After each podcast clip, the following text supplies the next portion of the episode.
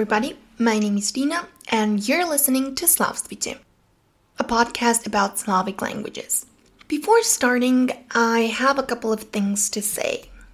First of all, thank you. Thank you for understanding that I need a break, and thank you for staying, for sending me your support. I cannot tell you how happy it makes me to be able to be honest with you and for you being so understanding about it.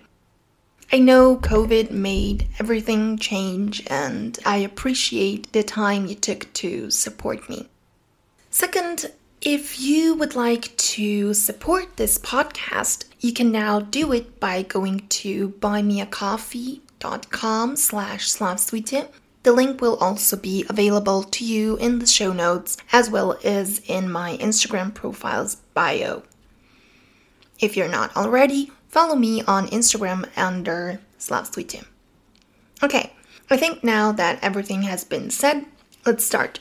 So while on a break, I made a couple of short overviews of sound changes that happened in Slavic languages, which I posted on my Instagram page. So we had first and second palatalization, liquid metathesis, and lastly the last of year or year alternation in Slavic languages.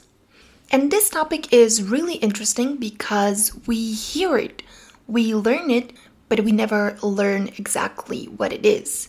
So, for example, when I say in Serbian, ovo je moj pas, this is my dog, but imam psa, I have a dog, it is clear that something is different. However, we never learn why.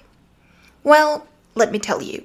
Before Slavic languages split into separate groups, so in the Proto Slavic period, there were two short vowels, back and front yer.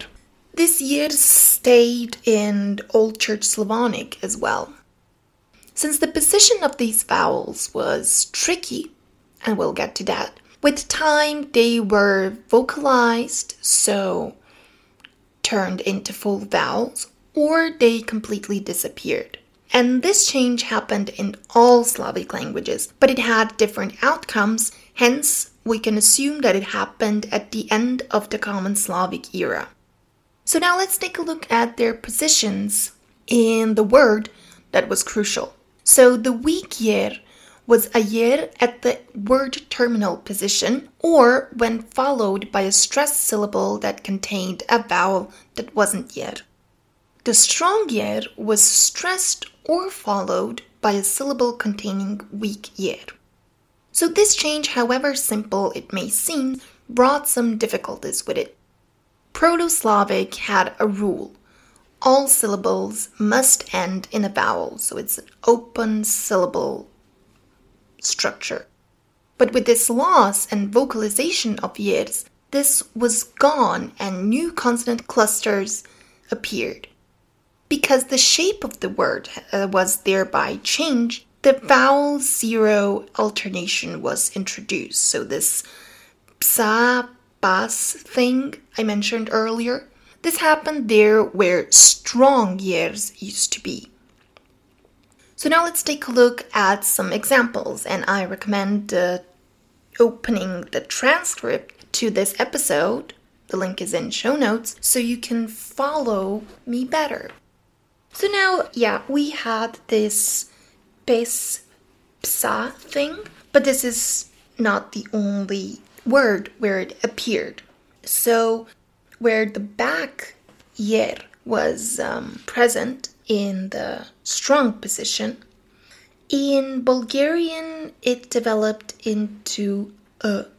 So, sun, sanyat. Sanyat. In Macedonian, it was, it is o, so son. Then in um, BCS, so Bosnian, Croatian, Serbian, it is a, so san, as well as pas. Then in Slovene, it's either a or e. So we have bus, duj. It's more of a, a kind of thing. Then in Russian and Belarusian, it is o, so son, sleep, dream. as well as in it was in Macedonian. And in Ukrainian we have it as well. Then in Polish, Upper Sorbian, Lower Sorbian, and Czech it is e. So we have sen in Polish, but in Upper Sorbian and in Lower Sorbian, when a back yer was before a hard consonant, it alternated to o. And in Lower Sorbian, there were variations of o and a before a hard consonant. So we have, instead of sen, like I said in Polish, we have son in Upper and Lower Sorbian. Then in Czech, it's also sen, pes, as well as in Slovak, where we have three possible outcomes e, o, or a. So sen, but daj and pes. Okay, this was the back yers. The front yers, so the looks like a soft sign in Russian, developed differently in strong position. So in Bulgarian and Macedonian, we have it as e, so it's den, a day. Then in uh, Bosnian Serbian Croatian, it's a, dan. In Slovene, it's a or a. Then in Russian Belarusian, it developed into a, so it's din in Russian and Belarusian, not din, but din. In Ukrainian, it's just e, so din. Whereas in Polish, we have the same situation as in Russian and Belarusian, so it's din. Upper Sorbian, Lower Sorbian, Czech, and Slovak followed Ukrainian, and Bulgarian and Macedonian with their e.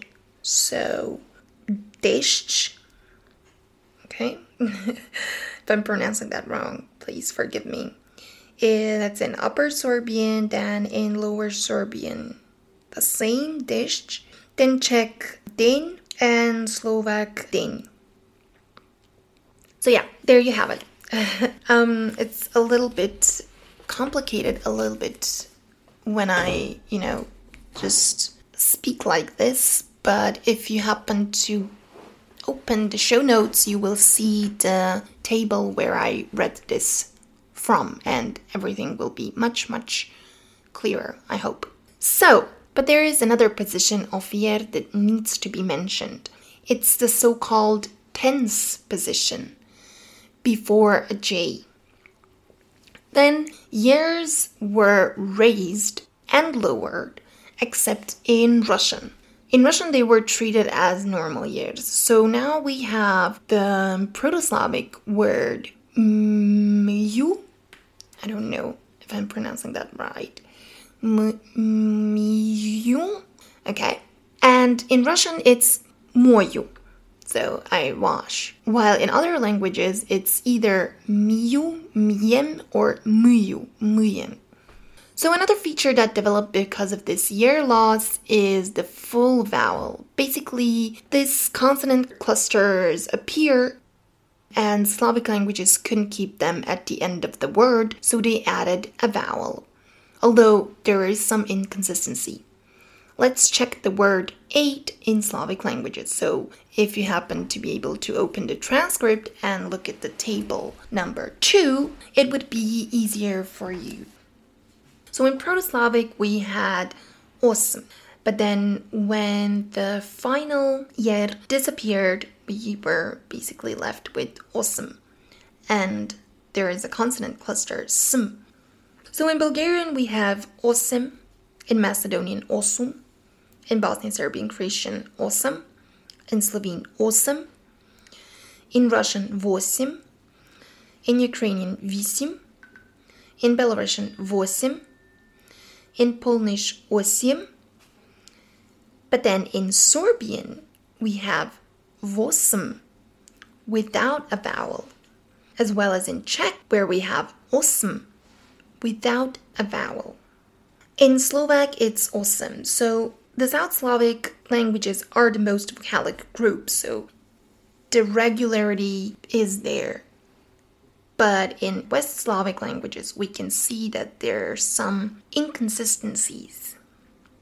I hope you understood what I was talking about. If there are some things that you found confusing, please let me know because this is a really complex topic. That is basically the reason behind this disappearing vowels. Well, one of the reasons, yeah. Thank you for listening, and if you enjoyed this episode, subscribe, rate, and follow me on Instagram. Until next time, and I hope it will be next week, but I can't promise. Thank you.